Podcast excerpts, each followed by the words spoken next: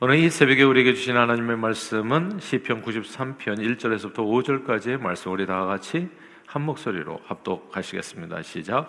여호와께서 다스리시니 스스로 권위를 입으셨도다. 여호와께서 능력의 옷을 입으시며 띠를 띠셨으므로 세계도 경고히 서서 흔들리지 아니하는도다. 주의 보좌는 예로부터 경고히 섰으며 주는 영원부터 계셨나이다. 여호와여 큰 물이 소리를 높였고 큰 물이 그 소리를 높였으니 큰 물이 그 물결을 높이나이다. 높이 계신 여호와의 능력은 많은 물소리와 바다의 큰 파도보다 크니이다. 여호와여 주의 증거들이 매우 확실하고 거룩함이 주의 집에 합당하니 여호와는 영원 무궁하시리이다. 아멘. 2012년 어느 가을 때는 아마 새벽 1시쯤으로 기억합니다. 곤이 잠들었었는데 어디선가 빵, 빵, 빵, 빵 자동차 경고음 소리가 들리는 바람에 잠에서 깼습니다. 속으로 누가 깊은 밤에 자동차를 훔쳐가는가라고 생각을 했습니다. 보통 경보음이 그럴 때 옮기잖아요. 강제적으로 문을 열려고 한다든지 했을 때. 어, 혹은 자동차 주인이 밤늦게 집에 와가지고 자동차 리모트 예, 작동을 잘 못해서 아, 그래서 또 빵빵 소리가 나나 생각했습니다. 곧 그 소리가 잠잠해지겠지. 그리고 이렇게 기대하면서 기다렸는데 그 소리가 그치지를 않는 거예요. 그런데 그 소리가 그치기도 전에 또 다른 차량이 빵빵빵빵 이렇게 경고음을 울리는 겁니다. 이게 또 뭔 일인가 싶었어요. 이렇게 그냥 밤중에 들어온 사람들이 많은가? 또 왜 이렇게 실수들을 많이 하는가?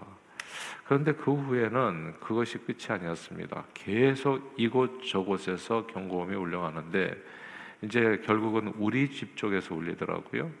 그리고 아주 가까이에서 들렸어요. 아무래도 제 차 같다는 생각이 들었습니다. 그래서 뭔가 잘못되었다는 생각이 들어서 이제 잠을 완전히 깨서 불을 켜고 창밖을 내다보다가 깜짝 놀랐습니다. 집 밖이 조금 이상했습니다. 항상 봐와던 그런 집 그 길이 아니었어요. 앞길이 깜깜한 밤에 우리 차량의 경검을 올려대는데 바닥이 이상했는데 온통 세상이 물천지였습니다. 그런데 그 물이요, 그 바닥에 이렇게 있었는데 전체가 뭐 도로까지 가득 있었는데 물이 점점 차 올라오는 거예요. 아, 계단 하나에서부터 두 개, 세 개 이렇게 올라오는 겁니다. 길 먼 곳까지 살짝 이렇게 프레시로 이렇게 비춰서 바라보니까 온 세상이 다 물바다였습니다. 당시 저희 집은 이제 여기 제가 문학회 살 때였는데 이제 3층으로 돼 있었어요. 근데 저는 2층에 살고 있었기 때문에 좀 괜찮았는데 1층에 이제 물이 올라오면서 거의 반 이상이 잠겼습니다. 그러니까 이제 아마 사람 키까지 잠겼을 것 같아요. 엄청 잠겼습니다. 그러니까 그차 우리 아이 차까지 해가지고 세 개 있었는데 세 개가 다 토를됐었으니까 이것저것에서 그렇게 차오르니까 1층에 살았던 사람들 가운데 이제 비명 소리가 들리더라고요. 물이 점점 더 차오르면서 자동차는 물 속에서 빵빵빵빵 비명을 지르다가 다 죽었고 온 세상이 물천지라 어디 도망갈 데도 없었습니다. 아, 그때 제가 진짜 그 공포감을 알게 됐어요. 야, 이런 게 두려움이구나. 물이 계속 올라오는데. 아, 그래도 우리는 2층, 3층이니까 2층이 잠기면 난 3층으로 도망가야지 뭐 이런 생각을 하고 있었는데, 야, 물이 계속 오니까 진짜 무섭더라고요. 계속 올라오니까. 그래서 사람들 이곳저곳에서 막 비명소리 살려달라고 얘기하고, 그 깜깜한 밤에 노아 홍수 심판 때가 저절로 생각났습니다. 구약 성경 시대의 고대의 사람들은 이 바다를 걷잡을 수 없는 혼돈의 세력이라고 생각했습니다. 엄청난 물이 의미하는 바다는 코로 호흡하는 사람이 살 수 없는 장소입니다. 한마디로 얘기해서 바다는 사람의 능력으로는 극복할 수 없는 거대한 장벽이지요. 죽음의 장소입니다. 그래서 큰 물과 바다의 큰 파도 앞에서 사람들은 두려움을 느끼고 또한 좌절하고 절망합니다. 이 출애굽한 이스라엘 백성들은 그 자기를 가로막은 그 홍해 앞에서 좌절했습니다. 이 홍해라고 하는 엄청난 큰 바다는 인간의 힘으로 극복할 수 있는 대상이 아니에요. 홍해 바다는 곧 죽음의 바다입니다. 그 안으로 들어가는 사람들은 모두 죽임을 맞이하게 되지요. 사람들은 홍해 바다 앞에서 절망하고 탄식했습니다. 그리고 모세를 원망했어요. 애굽에 도대체 매장지가 없어서 당신이 우리를 이끌어 이 광야에서 죽게 하는가? 제발 우리를 그냥 내버려 두라고 그러지 않았나? 우리가 그곳에서 우리가 애굽 사람을 그냥 섬기겠다. 우리 아무 문제도 없다. 애굽 사람을 섬기는 것이 이 홍해 앞에서 죽는 것보다는 낫겠다라고 말을 합니다. 홍해라고 하는 큰 물과 그 바다의 무서운 파도 앞에서 이스라엘 백성들은 감히 그 바다를 건널 생각을 꿈에도 하지 못했습니다. 바다는 인간이 극복할 수 없는 엄청난 장벽이 혼란이요 장애요 저주요 사망이었습니다. 그때 모세가 백성들에게 이렇게 말하지요. 제발 너희는 두려워하지 말라. 두려워하지 말고 가만히 서서 여호와께서 오늘 너희를 위하여 행하시는 구원을 바라보라. 여호와께서 너희를 위하여 싸우시리니 너희는 가만히 있을지어다. 바로 모세가 했던 이 말씀이 오늘 이 새벽에 저와 여러분들의 심령해 주시는 하나님의 음성이 되기를 바랍니다. 인생 살다 보면 정말 괴롭고 힘들고 극복할 수 없는 막 숨이 막혀오는 듯한 그런 문제들이 있어요. 마치 바다에 빠진 것처럼 숨을 쉴 수 없는 망망한 바다 속에서 아무리 헤엄쳐 가도 도저히 내가 살아날 수 없겠다 싶은 그런 인생의 문제들이 간혹 있더라고요. 간혹. 예. 진짜 숨막히게 하는 문제들이 있어요. 그때 이 모세의 말이 중요한 겁니다. 너희는 두려워 말고 가만히 서서 여호와께서 오늘 너희를 위하여 행하시는 구원을 보라. 제가 늘 드리는 얘기지만 사람이 만지면 만질수록 뭔가 더 망가져요. 더 잘 되는 경우가 거의 없어요. 뭘 잘 해보려고 그러는데 더 안 돼요. 그러기 때문에 이런 새벽에 이런 기도가 왜 중요하냐 하면 내가 뭘 하려고 하기보다는 먼저 하나님 앞에 전폭적으로 맡기고 내 인생을 그 주님 안에서 살려가려고 노력하는 것이 사실은 이게 기도인 거예요. 아침에 일어나서 삶을 드리며 하나님 오늘도 내 힘으로 살려고 하지 아니하고 주님 의지해서 살겠습니다. 내 삶의 모든 문제를 주님 앞에 의탁합니다. 이제 이렇게 기도하면서 서는 거거든요. 오늘도 내가 두려움 없이 가만히 있어서 하나님께서 나를 위해서 하실 일을 바라보고 주님 앞에 감사로 영광 돌리는 승리하는 하루 살기를 원합니다. 이제 이것이 이 새벽의 기도인 거거든요. 그때 여호와께서 모세에게 말씀을 주십니다. 이스라엘 백성에게 앞으로 나아가 게 하고 너는 지팡이를 들고 손을 바다 위로 내밀어서 그것이 갈라지게 하라. 이런다고 진짜 갈라지겠습니까, 여러분?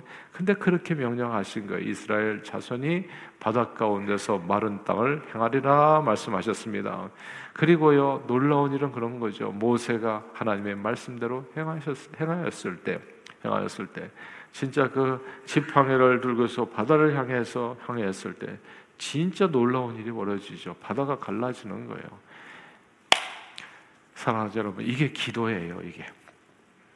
오늘 이 아침에도 여러분의 믿음의 지팡이를 들고서 여러분의 삶의 문제에 이렇게 갖다 놓는 겁니다. 예수 이름을 갖다 놓는 지팡이가 뭡니까? 그게 예수 이름이거든요.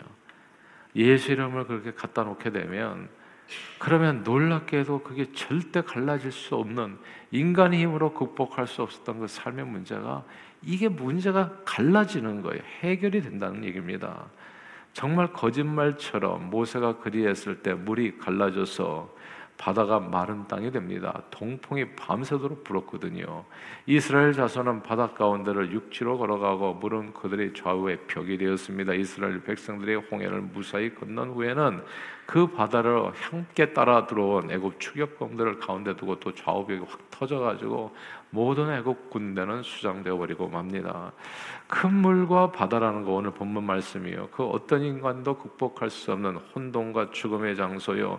또한 사람이 다닐 수 있는 길이 없던 곳이 바로 바다인데 그 바다에 사람이 다닐 수 있는 길을 만드시는 분이 우리 하나님이라는 거. 길이 없는 곳에 길을 만드시는 분이 우리 주님.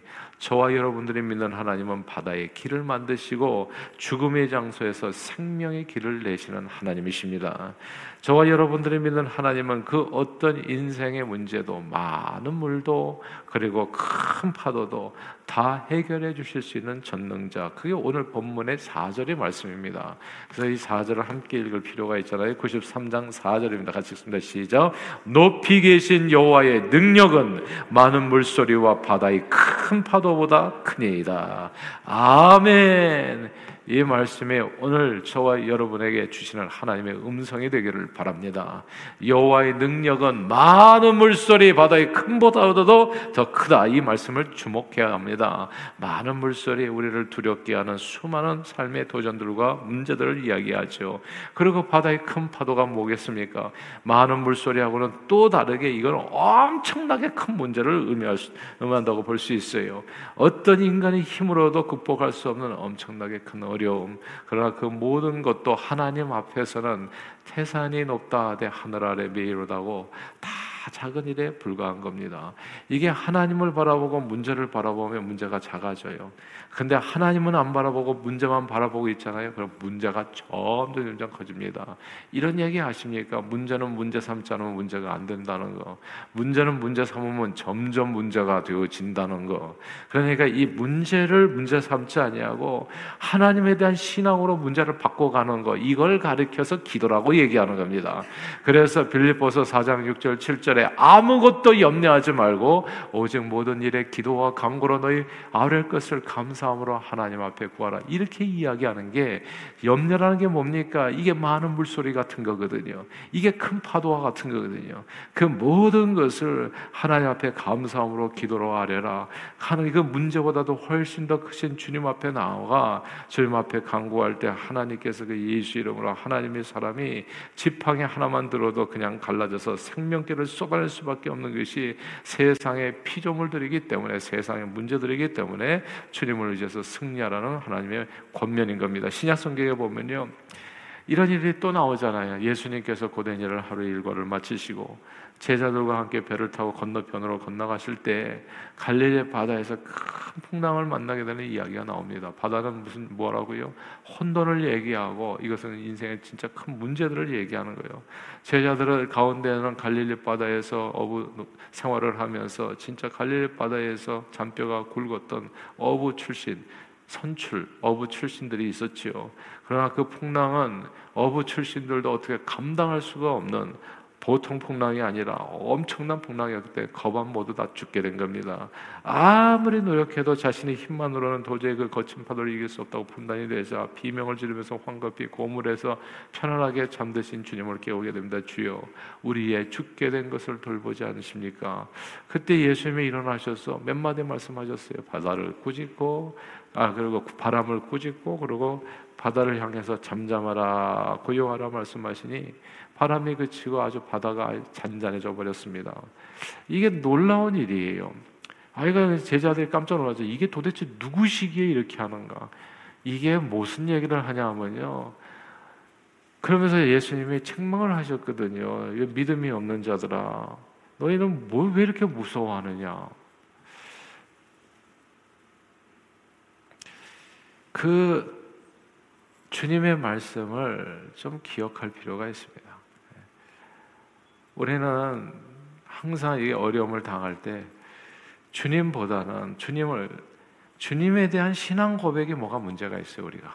예, 하나님의 위대함을 바라보기보다는 이가 누구시기에 뭐 누군지를 몰랐냐고요 지금까지. 하나님의 누군지도 모르고 신앙생활을 하냐고 그 전까지 오병이어하고 엄청나게 사역을 많이 했는데 뭐 주는 그리스도 사람 근데 그거 몰랐냐고요.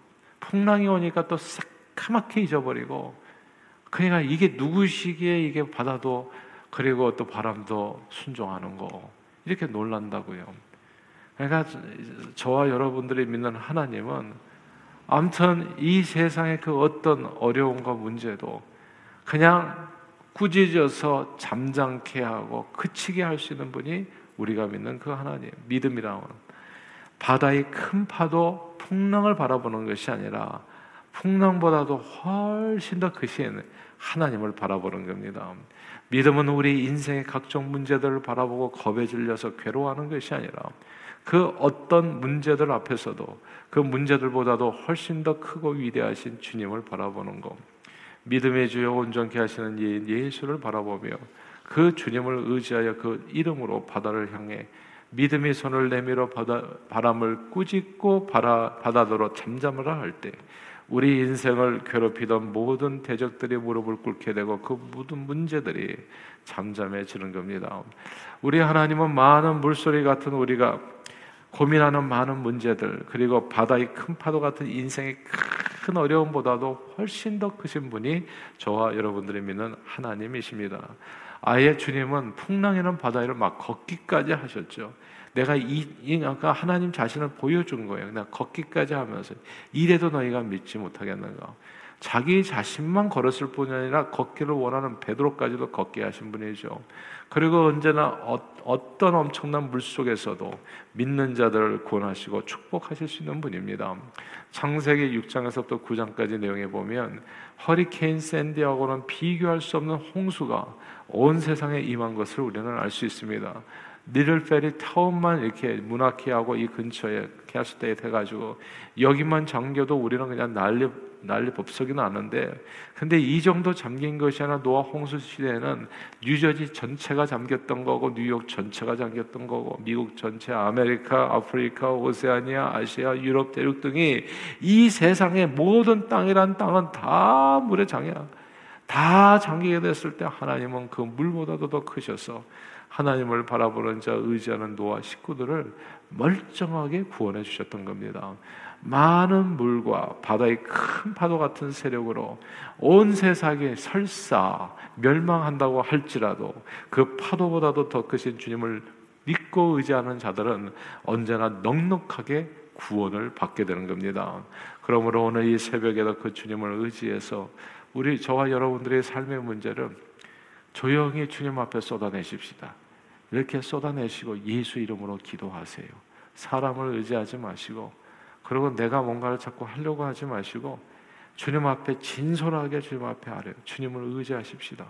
그 많은 어려움과 문제들을 믿음의 기도로 이겨나가는 저 여러분들이 되시기를 바래요. 그 기도는 언제까지 해야 되냐 하면 지각에 뛰어난 하나님의 평강이 우리 마음과 생각을 지킬 때까지 하는 겁니다. 아, 주님께서 내 기도를 들으셨구나. 그러면 이제 그게 기도가 마감이 되는 거예요. 하루의 시작을 그렇게 열어가는 겁니다. 오늘 본문의 시편 기자처럼 날마다 하나님의 구원 역사를 믿음으로 경험해서 주님을 영원 무궁히 찬양하는 저와 여러분들이 다 되시기를 주 이름으로 축원합니다. 기도하겠습니다.